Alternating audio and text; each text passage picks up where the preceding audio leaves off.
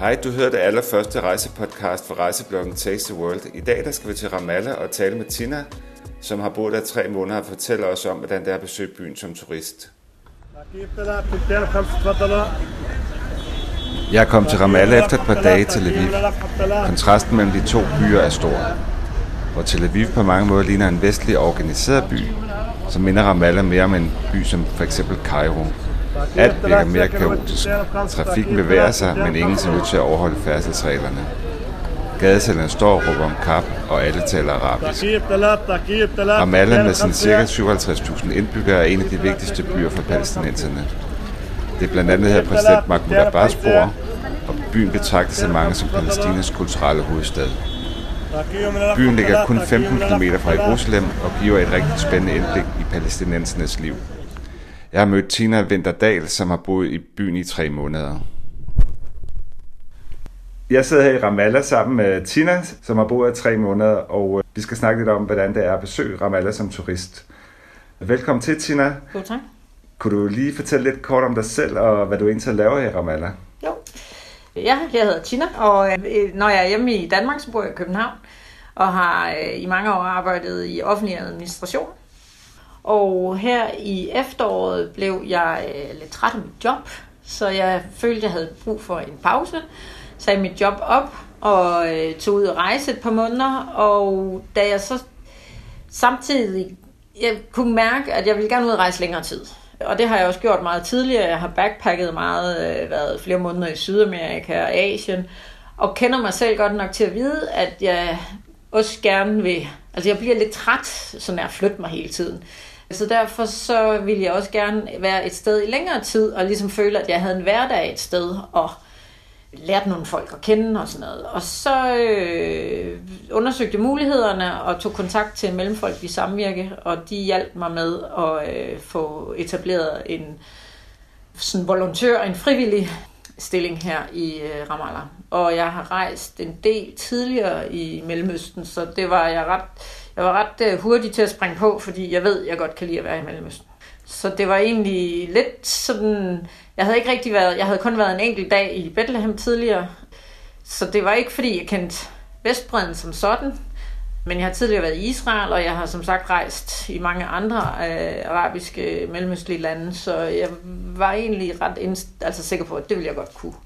Men kan du fortælle, hvorfor det lige præcis er Ramallah, du har valgt, og ikke øh, en af de andre byer på Vestbredden? Øh, det, ja, fordi jeg blev faktisk spurgt, da jeg skulle ned om jeg havde nogle præferencer, og så tror jeg, jeg tænkte sådan lidt, at at øh, jeg vil også gerne være et sted, hvor der også er lidt andet at lave. Altså, et er, ja, det, det er muligt, at jeg havde lært meget bedre arabisk, hvis jeg havde boet ude i en eller anden lille by hos en familie. Men jeg var også sådan lidt, altså, jeg er jo ikke helt ung. Jeg Øh, jeg er ikke 20 år gammel, så jeg, det der med at bo hos en familie, og det kunne jeg heller ikke sådan lige se for mig selv. Så derfor ville jeg gerne bo i en lejlighed, og jeg ville også gerne være et sted, hvor man trods alt kunne gå på en café og gå i biografen. Og så er der ret mange altså organisationer i Ramallah, så der er sådan et sådan lidt internationalt miljø, i hvert fald det mest sådan internationale nok på Vestbredden. Og det er en relativt stor by, og så det var egentlig det, der gjorde. Jeg kan huske, det Mellemfolk i Samvirke sagde, var, at netop fordi der er mange organisationer her, er det også her, det, det nok er nemmest for dem ligesom at finde en volontør-mulighed. Øh, okay. Nu er jeg jo selv turist her i byen øh, de her dage her, men øh, og det er jo ikke fordi, man ser vildt mange turister her. Ja. Men kan du, øh, hvis man nu får lyst til at besøge byen, hvad, hvorfor skal man komme her? Hvad, hvad er det, man skal besøge byen for? Ja, det er rigtigt. Der er stort set ikke nogen turister. der er en dags turister fra Jerusalem ja, måske, okay. øh, men ellers dem, man, altså vesterlænding, man ser i byen, er jeg ret sikker på, enten arbejder for en organisation, eller for FN, eller lignende, ja, ja. og er her i længere tid. Ja jeg vil synes, altså palæstinenserne i sig selv er en seværdighed, synes jeg, ja, hvis man kan sige det, fordi de er enormt søde og gæstfri. Og øh, når man går rundt i gaderne, så får man welcome to Palestine øh, overalt. Ikke? Ofte så er det måske det eneste, de kan sige på engelsk, og, men de siger det ofte. Så jeg synes, altså man skal komme for at møde palæstinenserne. Og også, altså, hvad kan jeg sige, Ramallah kan være lidt sådan en osteklokke, fordi det er ikke her, man ser, at palæstinenserne har det værst. Det er faktisk en en relativt fredelig og, og relativt velstående by, men, men alligevel kan man sagtens snakke med folk om, hvordan de har det, og fornemme, ja. at ja. altså man kører igennem et checkpoint fra Jerusalem, og så man kan godt fornemme, at, at de har nogle udfordringer ja. her. Ikke? Så jeg synes, altså palæstinenserne er i hvert fald noget, man skal besøge ja. folket i sig selv. Ikke? Og de fleste kommer vel også, ja, det gør de jo, de kommer fra Israel, når de har været her. Så det er vel også den der kontrast mellem det jødiske og ja. arabiske. Det ja, kunne ja. jeg i hvert fald meget, ja. meget tydeligt mærke her. Jo, og, og de fleste, jo, altså de fleste kommer jo fra Jerusalem, altså fra Israel, ikke? Og de fleste har måske endda fornemmet, fordi i Israel bor der jo faktisk også op til 20 procent øh, palæstinenser, okay, ja. arabiske ja, ja. israeler, så, øh, så der er faktisk også en ret stor sådan minoritet af, af arabere, og det kan jo godt være, at nogen har fornemmet det, og her er den jo så bare endnu større, kan man sige. Næsten, ja. Men, men alternativet er, at man kan jo også godt komme øh, ind på Vestbreden fra Jordan. Øh, det tror jeg ikke, der er så mange turister, der gør. Øh, det, det, det er den mulighed, palæstinenserne selv bruger. Mange af dem kan ikke få tilladelse til at flyve ud fra Tel Aviv eller Ben Gurion, så okay. tager de til Amman og flyver. Okay, ja. Så det er nok ikke så meget turistturen, men, øh, men det kan man også, ja. ikke? Hvis man nu er på ferie i Israel, og øh, gerne vil besøge Vestbreden eller øh, Ramallah, mm. hvor, hvor lang tid vil du anbefale, man skal bruge her? Er det sådan en dag, eller skal man være længere tid Altså, her? i Ramallah kan man sagtens nøjes med en dag. Ja. Så stor en seværdighed ja. er det heller ikke. Altså, der er ikke, der, jeg synes, det er hyggeligt at gå på grøntsagsmarkedet, for eksempel. Det er sjovt bare at se på, sidde og se på bylivet. Altså, der er nogle okay caféer, og, og så er der nogle enkelte sådan seværdigheder, som ikke scorer højt på sådan øh, en eller anden hitliste, men, men man kan gøre det. Der er, øh, jeg siger Fats øh, mausoleum og et museum til ham, altså PLO-lederen, ikke? Og så er der sådan et lille heritage house, hvor man kan fornemme, hvordan husene har set ud i tidligere. Der er den gamle bydel, som er hyggelig, men mest er øh, sådan små caféer, og ikke, ikke rigtig sådan noget, man fornemmer som noget historisk. Men generelt på Vestbreden vil jeg sige, jamen altså, så skal man, hvis man tager til Jericho, som er lige i nærheden her, der kan man sagtens bruge mere tid. Der er ret mange seværdigheder. Så synes jeg også, Hebron øh, er værd at besøge, øh, fordi, især fordi, at det måske er der, hvor kontrasterne mellem palæstinenser og bosættere er størst. Og så er der selvfølgelig Bethlehem, altså, som jo bare er hyggelig. Og kendt for... Kendt for det, den er kendt for, ikke? Jesus fødsel. ja da jeg tog ned, der er jo ikke nogen hemmelighed, der var flere af mine venner og familie, der synes, at det var lidt tosset at tage til, fordi de tror jo, der er, det er mm. farligt at tage hertil. Har du, har du følt dig tryg her? Mm. Er det sikkert at besøge Ramallah? Kan mm. du fortælle lidt om, øh, om det? Mm. Øh, sikkerhedssituationen. Øh, er det noget, man skal være opmærksom på, inden man overvejer at tage herhjem? Ja, altså jeg tror faktisk, at Udenrigsministeriet har haft øh, stort set samme. Altså de, de er ret konstante i deres beskrivelse af deres vejledning til, til Vestbreden, og den er de fraråder unødige rejser til Vestbreden. Hvad der så ligger i det, det kan man jo øh, selv tolke på. Om, jeg øh, havde slet ikke nogen forbehold eller noget som helst, øh, fordi jeg har altså rejst også i andre mellemøstlige lande, hvor der måske også har været sådan lidt hen og sådan en, en vejledning. Og faktisk så har jeg mødt flere øh, palæstinenser i Ramallah, som jo har sagt til mig, at det er sikkert det sikreste sted at være på Vestbreden. Ikke? Fordi der er, der er checkpoints ud og ind af Vestbreden, og, og generelt i Ramallah by sker der ikke øh, rigtig noget. Altså det er mest Hebron. Ja. Øh, og så er det ude i nærheden af bosættelserne. Øh, nu var der jo så det der 6. december, hvor Trump han annoncerede, at, øh, at øh, USA ville flytte deres ambassade til Jerusalem, og det har jo så øh, afstedkommet nogle øh, demonstrationer. Og dem har vi jo også kunne se på dansk tv hernede, at det har set voldsomt ud, og der ja. har stået Ramallah. Men jeg skal bare sige, at vi har intet set i Ramallah centrum. Jeg ved, hvor det er foregået. Det er foregået ude ved checkpointet til Jerusalem, og så er det foregået ude ved en rundkørsel, der ligger på, når man kører op mod Nablus. Det sker sådan cirka hver fredag efter fredagsbønden, så er der uroligheder der, men som sagt, vi har intet mærket i Ramallah Centrum nej. overhovedet. Og der skal man vel ikke tage ud? Nej, nej. det vil jeg jo aldrig nej, gøre. Nej. Altså, en af de ting, vi fik at vide, da vi tog herned, og det gælder generelt lige meget om Trump, han siger det ene eller det andet, så mm. det er sådan en generel ting, det er at holde jer fra demonstrationer og holde jer for begravelser, fordi begravelser tiltrækker altid rigtig mange, altså de der begravelses, begravelsesoptog, hvor de okay. kommer med kisten tiltrækker rigtig mange øh, mennesker, og øh, tit er der en meget følelsesladet stemning, som kan godt ende i noget urolighed. Noget. Men ellers vil jeg sige, i, i Palæstina er det jo især i Gaza, at der... det rigtig store uroligheder sker, og at der er raketter. Ja, og der kan vi slet ikke rejse ind. Jeg vil også lige tilføje, at altså man, der er jo ikke, øh, man kunne måske godt tro, de så lidt skævt til når man kom fra mm. Europa eller USA, men det fornemmer man jo slet ikke, når Nej. man går rundt her. Tværtimod, vil jeg sige. Altså, de, de to, de sådan, jeg vil sige, de første par dage efter Trumps udmelding, blev jeg pludselig spurgt på markedet hele tiden, om jeg var amerikaner. Og lige snart jeg så sagde dansker, så sagde de bare, ah, welcome. Så, og det havde jeg ikke prøvet før. Der havde de bare spurgt, hvor er du fra? Der var lige en ændring, men det var så okay. de første to dage. Og nu har de allerede glemt det igen. Noget andet, som jeg også tror, folk vil tænke på, når de tænker på Vestbreden og rejse til et muslimsk land, det er jo, at øh, hvordan er der rejser som kvinder hernede? Mm.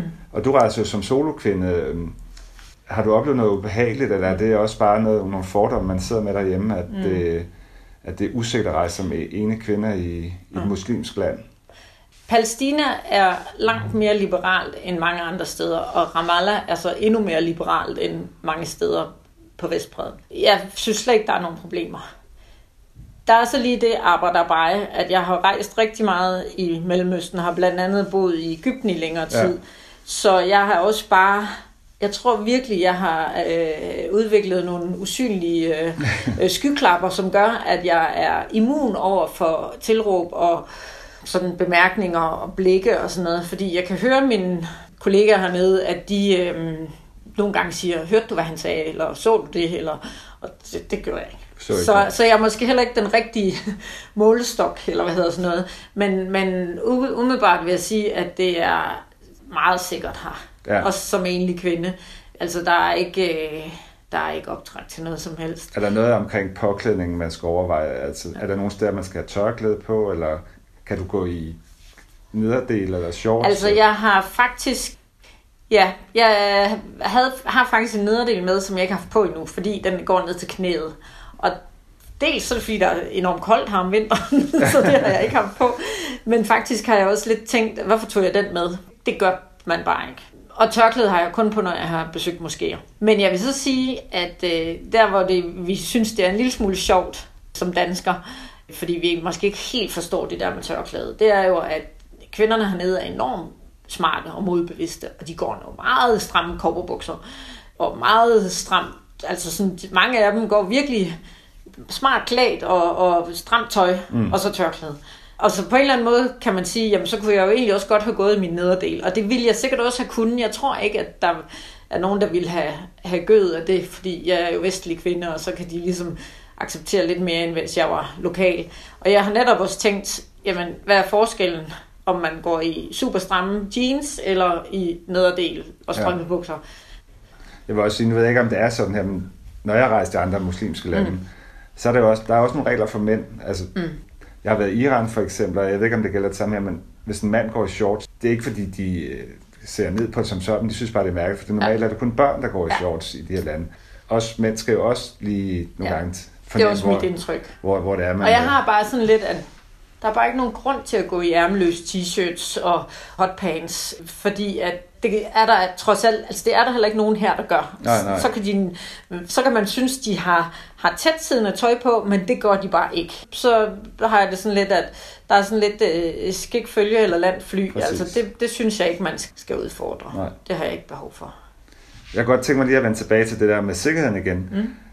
Kan du ikke lige fortælle lidt om, hvordan man rejser ind og ud af Palæstina? For mm. der er, det er jo lidt specielt i forhold til, ja. til andre lande eller områder, mm. skal man sige. Jo, altså man, øh, man kan kun flyve, man kan ikke flyve til Vestbredden, øh, Palæstina. Man kan kun flyve til Ben Gurion i Israel, og så som sagt også til Amman i Jordan, hvis ja, det skal ja. være. Ikke? Og hvis man så siger i lufthavnen i Tel Aviv, at man skal til Vestbredden eller Ramallah, så vil man nok blive udsat for lidt øh, længere øh, spørgetid så bliver, bliver de ret interesserede. Så, så det er sådan lidt op til, hvad man synes. Altså jeg sagde det, og vi blev, jeg blev spurgt øh, en hel del til, hvad jeg dog skulle der, og hvorfor, og hvor lang tid, og, og blev bedt om at tage plads over i et hjørne, men altså så fik jeg mit pas kort tid efter, og mit tre måneders turistvisum. Visum, ja. Og man får et turistvisum til Israel, der så også dækker øh, Vestbreden. Og det, skal man, det er sådan en lille lap papir, og den skal man for guds skyld holde i sit pas. Jeg har så en forventning om, når jeg rejser ud, at så bliver jeg spurgt igen. Og der kan det godt være, at det bliver endnu værre. Jeg ved det ikke.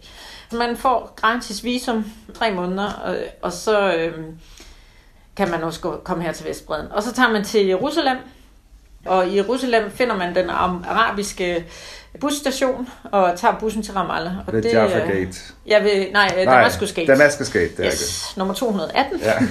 den kører, når man skal den vej fra Jerusalem til Ramallah, så kører den direkte, så kører den bare igennem checkpointet, for der er ikke noget check der. Men ellers så er der jo sådan halvvejs mellem Jerusalem og Ramallah, er der et checkpoint, Kalandia checkpointet. Og når man så skal tilbage fra Ramallah til, eller hvor man nu ellers har været på Vestbreden, til Jerusalem, så skal man forvente at vise sit pas med visum til israelske øh, soldater, som kommer igennem bussen. Jeg har kørt turen en hel del gange, og der har aldrig været altså sådan noget problem. De kigger lige, så spørger de nogle gange, where are you from? Og det er det. Okay, altså, de hvis der er nogen, der bliver og... overhovedet ikke. Nej. Hvis der er nogen, der bliver pillet af bussen, så er det jo som regel øh, lokale, fordi ja. der er ret strikse krav til, hvilken tilladelse de skal have. Det er ikke alle palæstinenser, der kan tage til Jerusalem. Så det går egentlig sådan, turen er ret nem. Det kan tage, altså kører man lige omkring øh, sådan klokken 5 om eftermiddagen, så skal man nok, øh, jeg har været med bussen på et tidspunkt fra Ramallah til Jerusalem, hvor det tog over halvanden time, og det er altså været 15 km. Men trafikken er meget tung i ja. Ramallah og igennem checkpoint. Men når man så skal ud af Israel, så mm. kan man jo også godt sikkert risikere, at man bliver udsat for lidt ekstra ja. hurtigt tjek. Jeg har, har et par bekendte, som har været udsat for et par øh, unge piger, som var udsat for, at de, altså de blev krops, kropsvisiteret ind til undertøjet. Ikke? De skulle ja. stå i undertøj. Og det har vi sådan lidt grinet ja. af, for vi tænker, hvad kan man lige skjule der? Men altså, det, det kan man risikere, og det, det er ikke til at vide, altså jeg tror, det kommer meget an på, hvem man møder i lufthavnen. Er sikkert også noget med alder. Og, og alder, ikke? at ja. de har været unge piger, så derfor har de nok tænkt, at de har været mere aktivistiske, sådan, aktivistiske eller fordi ja, ja. det er jo ligesom det, der er afgørende. Ikke? Øh, hvis man har lavet, hvis man har været meget pro-palæstinensisk i Danmark og lavet aktivisme og, og i hvert fald været meget i medierne omkring det, så kan man altså godt risikere at blive afvist i ja, lufthavnen. Okay. De, de får oplysninger fra Danmark, ja. så... Det, det hører vel også lidt med til historien. Nu har jeg jo selv prøvet det, det der med, at de er jo ikke særlig rare, hverken når man kommer ind i Israel. Når det, er ja, det er en lille smule intimiderende. Det er nogle altså, sure ja. grænsevagter, man ja. møder, og det skal man ligesom være forberedt på. Ja. Og man skal selvfølgelig ikke joke om noget, Nej. tænker jeg, og man skal heller ikke... Nej. Øh, det er ikke der, man skal for sjov sige bombe eller sådan noget. Man skal altså. da ikke stå og svede og være alt for ydmygt. Man skal bare være cool og... Og altså, jeg er blevet rådet til bare at, at svare så kort som muligt, og og øh, ikke lyve, fordi de er trænet i at se, om folk de står og sveder og bliver røde i hovedet. Ja. Så hellere sige det, som det er, øh, ja. Ramallah, Vestbreden, men bare kort. Og, og så, så få detaljer som muligt. Ikke? Ja. Så, så går, plejer det at gå bedst. Øh, faktisk har jeg fået at vide, jeg ved ikke om det er sandt, men altså, at det er værre turen til fra Jordan. Godt. Lad os gå lidt til noget tilbage, lidt mere sjov. Øhm, er der sådan nogle steder, du hænger ud? Har du nogle yndlingsrestauranter eller caféer? Og mm. Kan du ikke lige fortælle lidt om cafélivet? For det er også ja. lidt specielt i forhold til hvad Israel og især mm. Danmark jo. Blandt andet alle sidder og ryger og, ja, ja. og hænger ud. Altså faktisk er Ramallah jo et af de steder her, som har den, den sådan mest aktive Café. socialliv, caféliv. Ja. Ikke? Jeg har hørt rygter om, at der simpelthen er altså palæstinenser, der bor i Øst-Jerusalem, som kommer til Ramallah, fordi at nightlife skulle være meget bedre end ja. øh, på den anden side. Jeg ved det ikke, men øh, det øh, der er ret mange restauranter og caféer. Der er også en hel del, som har sådan vestlig cafémad, og altså, der var faktisk ret mange fine øh, spisesteder. Men som sagt, så øh, en af ulemperne er, at man ryger alle vejen. Der er både øh, rigtig mange steder, man ryger vandpibe, men der er altså også øh, almindelig tobak, og det er bare alle vejen. Altså ellers så... Øh, altså hvis det er godt, kan man ja, jo sidde ude nogle steder. Ja, ja. ja. Ellers vil jeg sige, at, at altså, det sted, jeg er vendt tilbage til flest gange, er faktisk et ret hyggeligt sted, der hedder Garage. Og der ryger bliver røget. Det er et lille lokale, og der bliver røget. Og, så, så at spise der, det, det er god mad, men øh, at spise der... Altså, det er lidt hårdt. Ja. ja. Men det, hvis jeg skal sige et sted, jeg har hængt ud, så er det nok der, fordi det har trods alt været flest gange. Men ellers synes jeg, altså nogle af de der vandpibe caféer kan faktisk være ret hyggelige. Mange af dem serverer kun øh, altså til at kaffe og, og sådan ikke-alkoholiske drikke, og så skal man ligesom på en rigtig café eller en restaurant for at få alkohol. Men ellers, altså alkohol får man, kan man generelt få ja. flere steder. Falder man i snak med de lokale, eller er det, hvordan er det sådan, det sociale mm. mellem? Altså det kan man sagtens, altså generelt er palæstinenserne jo ekstremt åbne, og mm. faktisk så, altså jeg har jo også oplevet nogle gange at være på en café, hvor der så er nogen, der kan huske, de har set mig før, eller vi har mødtes et eller andet sted, så altså, det, så mange vesterlændinge er der jo heller ikke, så ja, på den ja. måde er det jo øh, sådan relativt nemt at falde i snak med folk, øh, og bartenderne er som regel også glimrende til engelsk, og altså så kan man sagtens øh, falde i snak med dem. Så, så det synes jeg faktisk... Øh, faktisk er... Og hvad med politik? Er det, kan man tale om det, og er det okay, eller vil de helst ikke snakke om det? det og forhold til Israel? Ja, det er mit indtryk. Det vil de gerne. De er, vil også gerne, altså de vil i hvert fald gerne fortælle om de problemer, der er jo. Altså da jeg kom herned, fik jeg at vide, at man skulle helst referere til Israel som 48, med reference til, at det blev et, altså Israel blev etableret i 48, det som de selv kalder uafhængighedskrigen, og det som palæstinenserne så kalder katastrofen, ikke? Eller den anden side. Men altså, jeg har hørt masser af palæstinenser tale om Israel, og jeg, jeg synes faktisk, at mange har en ret, de er meget øh, fornuftige, eller altså de har sådan en ret fornuftig tilgang, at de, altså der er ikke nogen af dem, jeg har mødt, der har været ekstremister, de er jo godt klar over, at de kan ikke skubbe Israel af landkortet, så at der skal findes en anden type løsning. Og det er også ligesom, hvis vi lige kort, kort vender tilbage til det der med demonstrationerne efter uh, Trump, at uh, jeg kender ikke nogen, der stort set, der har deltaget i det, og, og uh, mine kollegaer på, der hvor jeg uh, volontør og og generelt folk, jeg har mødt, mødt jamen, de har jo bare gerne vil videre med deres hverdag. Mm. De, de overgår ikke mere. Ja. De er trætte, tror jeg. Så derfor så vil de jo, altså de, de vil hellere finde en løsning, men de er heller ikke blege for at fortælle om alle de, alle de uretfærdigheder, de er udsat for som folk. Jeg har jo rejst der før også, at jeg synes måske et andet godt tip, det er, at man sætter slet ind i historien, inden man ja. kommer der. Hvad er det for nogle krige, der mm. gjorde udløst hvad, og ja, hvornår ja. tabte i hvilke områder og sådan noget vi lavede også lidt en øh, fejl i dag. Vi spurgte taxiføren om, øh, hvorfor Ramallah var blevet hovedstaden. Og så får man jo straks at vide, at Ramallah er ikke hovedstaden. Nej. Det er den administrative ja. by i Palæstina. Mm. For de håber jo stadigvæk på at, at kunne få noget af Jerusalem ja. tilbage, kan man sige. Ja. Så på den, han blev jo ikke sur, men selvfølgelig ja. tror han også, at vi var lidt ignoranter, fordi vi ikke lige havde sat os ind i det. Så det er i hvert fald et tip herfra, men også lige læse lidt op. Ja, og, og, og, og hvis man Altså, de har, de har ikke noget imod kritiske spørgsmål, eller at man sådan stiller nogle spørgsmål med, hvorfor... De, de har ikke noget imod, at man, man stiller spørgsmålstegn ved noget af det, der er sket her, men, men samtidig sætter de jo pris på, at man for eksempel har set, altså der er sådan nogle kort, der er lavet, hvor man i dag kan se alle de bosættelser, der er på Vestbreden, og det er fuldstændig absurd at se. Det er, de er strøget ud over det hele. Det vil de jo gerne, at man ligesom kan tilkendegive at, synes vi også er unfair. Ja. Altså det, jeg blev spurgt mest sådan lige efter, det var især igen lige efter Trumps udmelding, det var den der med, øhm, hvad, hvad synes Danmark? Altså, hvad synes Europa? Er I på vores side? Synes I også bare, at Trump han er dum? Øh, og der sagde jeg jo til dem, at jamen, øh, se på FN-afstemningen, øh, og se på, at altså, det meste af verden synes jo faktisk, at øh, det er problematisk, det han siger, og ja, ja. er på jeres side. Og der er jo i ret mange, jeg prøver at forklare folk, at der er faktisk ret mange palæstinenser i Danmark. Øh, så der er sådan en relativt pro-palæstinensisk holdning, men på den anden side har vi også gode relationer til Israel, så altså, det er sådan lidt en ja. del sol og vind lige, ja. ikke? men der er ingen tvivl om, at man i hvert fald bør sætte sig ind i, at, at de har, altså at man bør tilkendegive, at vi er godt klar over, at det er altså en uretfærdig øh, struggle, og det er det altså også, ja. når man ser det på det sort på hvidt, ikke? Altså noget, øh, vi taler om den her konflikt, og noget mm. af det, der øh, når man ser det hjemmefra, det er måske noget meget sort-hvidt, det er lidt israelerne slash jøderne mod øh, palæstinenserne ja. og muslimerne. Men som du sagde tidligere, så er der jo 20 procent arabere, eller ikke-jøder, der bor i Israel. Mm. Og når man taler palæstinenserne, så er det jo en, også en broet flok. Du, ja, det er jo der både... er kristne, og der er, ja. Altså det, jeg ved ikke, om jeg synes, den er, jeg tror mere, det, det der problem derhjemme, det er, at vi har en tendens til, det tænkte jeg også selv, da jeg kommer ned, at det er en religionskrig. Og det er det. Nej. Det er en geografisk uenighed det er geografi mere end det er religion, fordi at, altså som sådan Og så kan man sige, så er den jo affødt en religionskrig, og det er måske så især i de omliggende lande. Altså grunden til, at det meste af den arabiske lande, den arabiske verden, øh, øh, ligesom hader Israel, eller i hvert fald ikke er så vild med Israel, og, og, og jøder, jamen det har været jo palæstinensisk krig, jo, eller det har jo været på grund af palæstinenserne.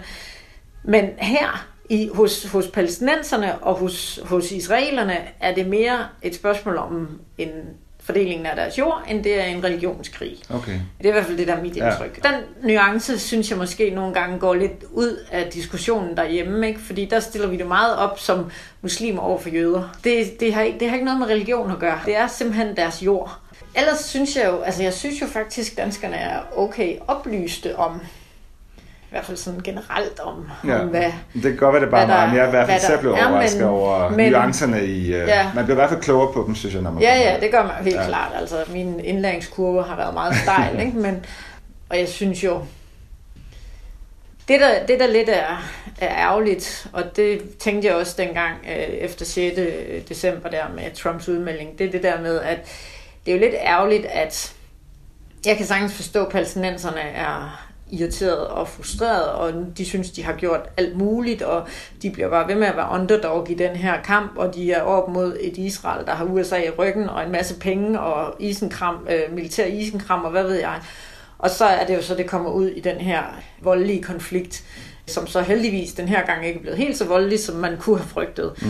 Og det er jo så den, de billeder, der går hjem. Det var det, jeg også så på dansk tv, altså lige efter udmeldingen, at det så ud som om, at hele Ramallah stod i flammer. Ikke? Og det er så det, som huskes på nethinden hos danskerne, ja. at nu slås de sgu igen, de palæstinenser. Kan de da ikke? Det er der, hvor, det, det er lidt synd, kan man sige. Det, det, det er der, hvor den bliver lidt unuanceret.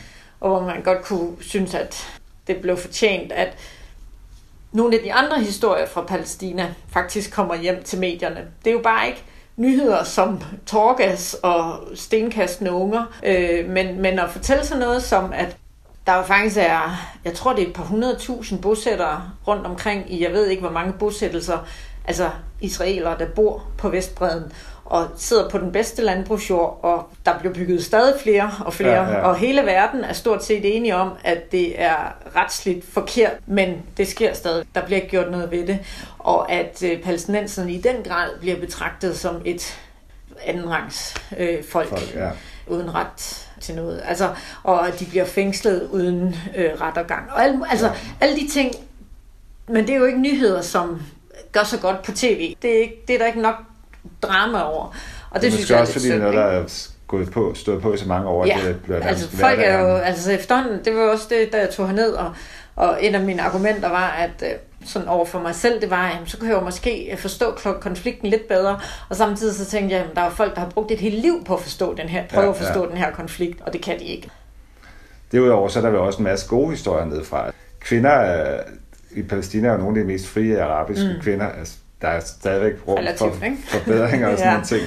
Der er universiteter, og der er skoler, der fungerer, og ja. hospitaler og ja, så videre, ja. så videre.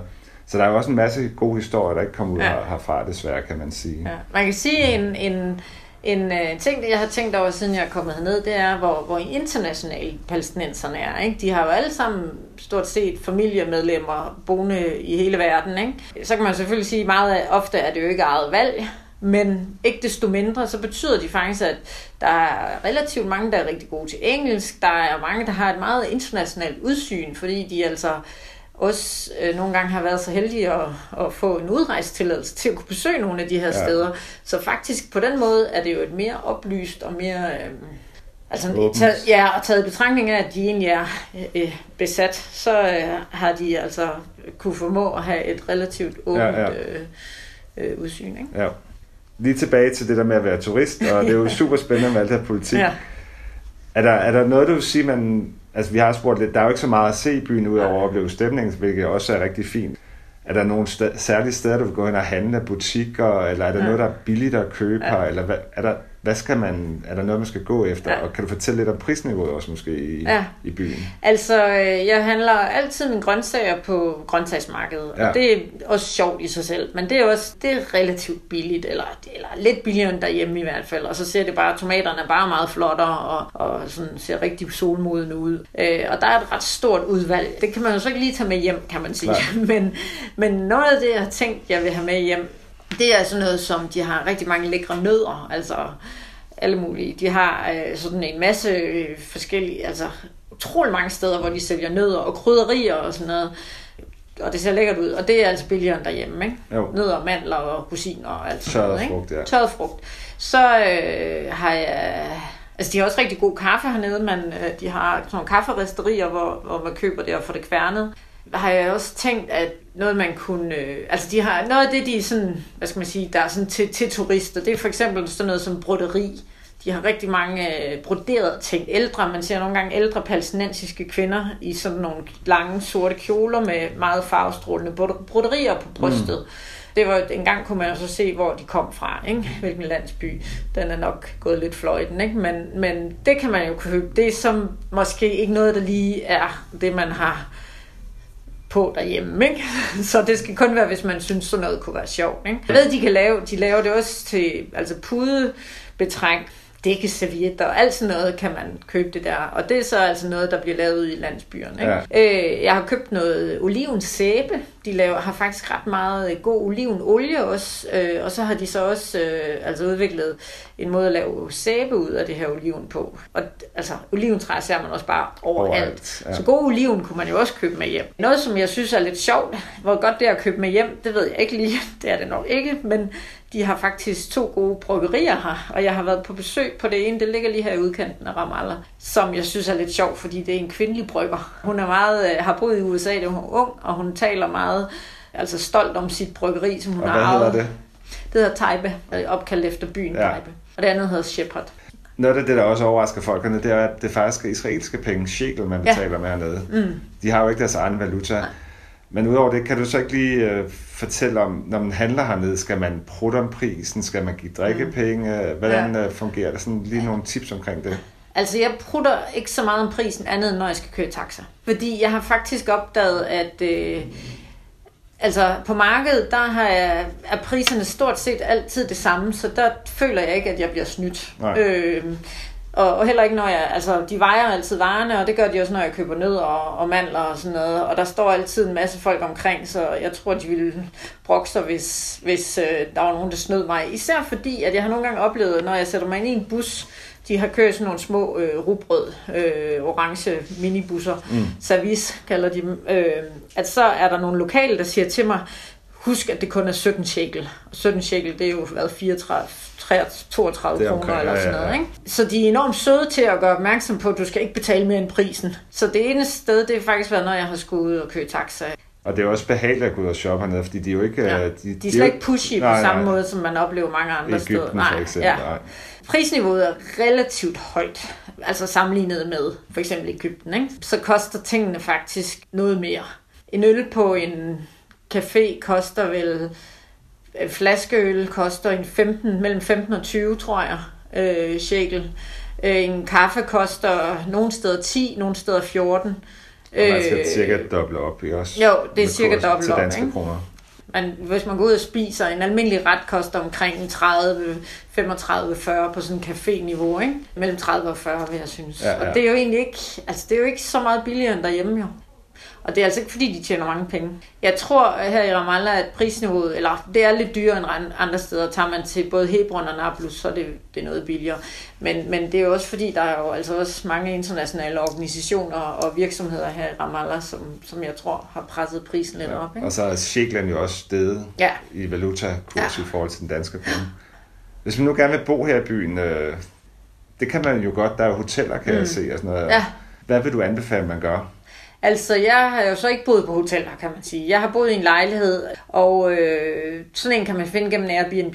Der er faktisk ret meget til leje i Ramallah. Der bliver bygget rigtig meget, og der er rigtig mange øh, sådan større delelejligheder. Jeg er på Facebook med i en gruppe, øh, hvor, hvor de bliver delt, de der lejligheder. Ja. Der er simpelthen hele tiden møblerede værelser øh, ja. til leje. Ikke? Ja på langtidsleje, ikke? men Airbnb kan man jo også lege på kortere Ja. sigt. Ikke? Alternativt så er der jo hoteller, og der er altså alt fra små, meget primitive øh, araberhoteller, eller hvad skal man kalde Ja, ja, ja. dem, og så til store, ikke, ikke de internationale Nej. kæder, de er her ikke, men, men jeg har været henne på et meget fancy hotel, der var julemarked på Okay. et hotel, Millennium Hotel, ja. som Ja. altså var ret fancy, så Ja. ja. altså det kan også lade sig gøre. Og man skal vel også sige, hvis man nu er her om vinteren, som vi er, Ja, så skal man nok være lidt opmærksom på, at det kan blive koldt om natten. der er vi sidder også og fryser lidt nu. Altså generelt er øh, bygningerne hernede ikke isoleret. De har sådan enkeltlags vinduer, øh, glas på vinduerne, øh, så der er simpelthen, altså nogle gange er der koldere inde i husene, end der Ja. er udenfor. Det skal man være opmærksom på. Så har de gasovne eller elovne, men det er jo, øh, enten så lugter det, eller også så er det ubehagelig varme, ja. eller også så er det jo skide dyrt, ikke? Jo. Så øh, altså, jeg har nogle af de kolde øh, aftener, er jeg jo nærmest gået i seng klokken 8, fordi der var skide koldt. Så det skal man lige være opmærksom på. Nu har vi jo ikke været her om sommeren, men altså, der er jo heller ikke aircondition rigtig mange steder, så man kunne godt forestille sig, at det måske også skulle være varmt om sommeren. Ja. Så er der Men... som regel bare sådan en vifte, hvis der er noget, ikke? Vi sidder jo lige nu i det danske hus mm. øh, i Palæstina, som er lavet noget med kulturel udveksling og så Ja. videre. Og der kan man faktisk også lege værelser. Ja, de har, øh, man bor- kan kontakte huset, ja. Hvor jeg bor nu, og det koster 50 dollars for et dobbeltværelse per nat. Lidt Okay. billigere, hvis man bor alene. Mm. Og det er jo et fint værelse, men hvor man deler badeværelse og køkken og, og stue Ja. med de andre, der bor. Og der er altså også hostels for eksempel, okay. så hvis man ikke har noget imod at dele med andre, så kan man altså også, øh, Ja. og de ligger ret centralt. Men ellers vil jeg sige, Ramallah er jo relativt lille, man kan gå til alt, så altså Ja. ja. lige meget hvor man bor nærmest, Ja, ja. Så, øh, så bor man centralt. Ja. Ikke? Så. Godt, det kan være, at vi skulle til at runde af. Er der noget, du sådan vil... Har du nogle ekstra gode tips, vi skal have her med på falderæbet, eller... Jeg vi- synes, man skal gå rundt. Altså, jeg går rigtig meget rundt i Ramallah. Ja. Og det, som sagt, så er det jo sådan lidt småt med seværdighederne, men, men altså, det er også bare fordi, jeg godt kan lide øh, de her øh, arabiske byer. Altså, jeg går meget rundt og Ja. kigger og, og suger stemningen til mig. Og, og Ramallah er en ret øh, bakket by, så man kan altså også godt få pulsen lidt op, hvis man synes, Ja, ja, man har brug for lidt motion.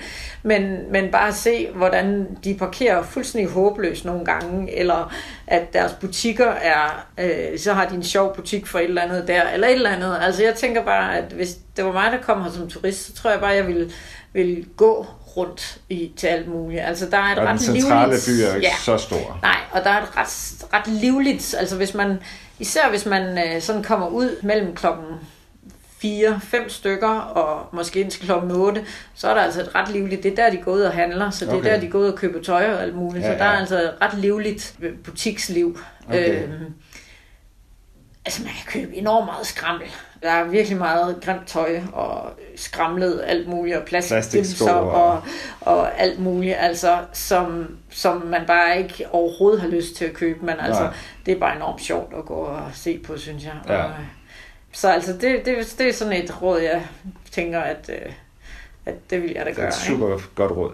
Men tak, fordi du gad at bruge tid til at snakke med mig i dag. Øhm, og jeg synes, vi skulle slutte af for nu. Jamen, det var så lidt. Tak fordi du lyttede med på dette første podcast fra Taste the World. Jeg håber, du blev klogere på, og måske endda fik lyst til at besøge Ramallah. Denne podcast indgår på min rejseblog tastetheworld.dk. Her kan du finde mange andre inspirerende rejseartikler. Du kan også følge rejsebloggen på Facebook og på Twitter.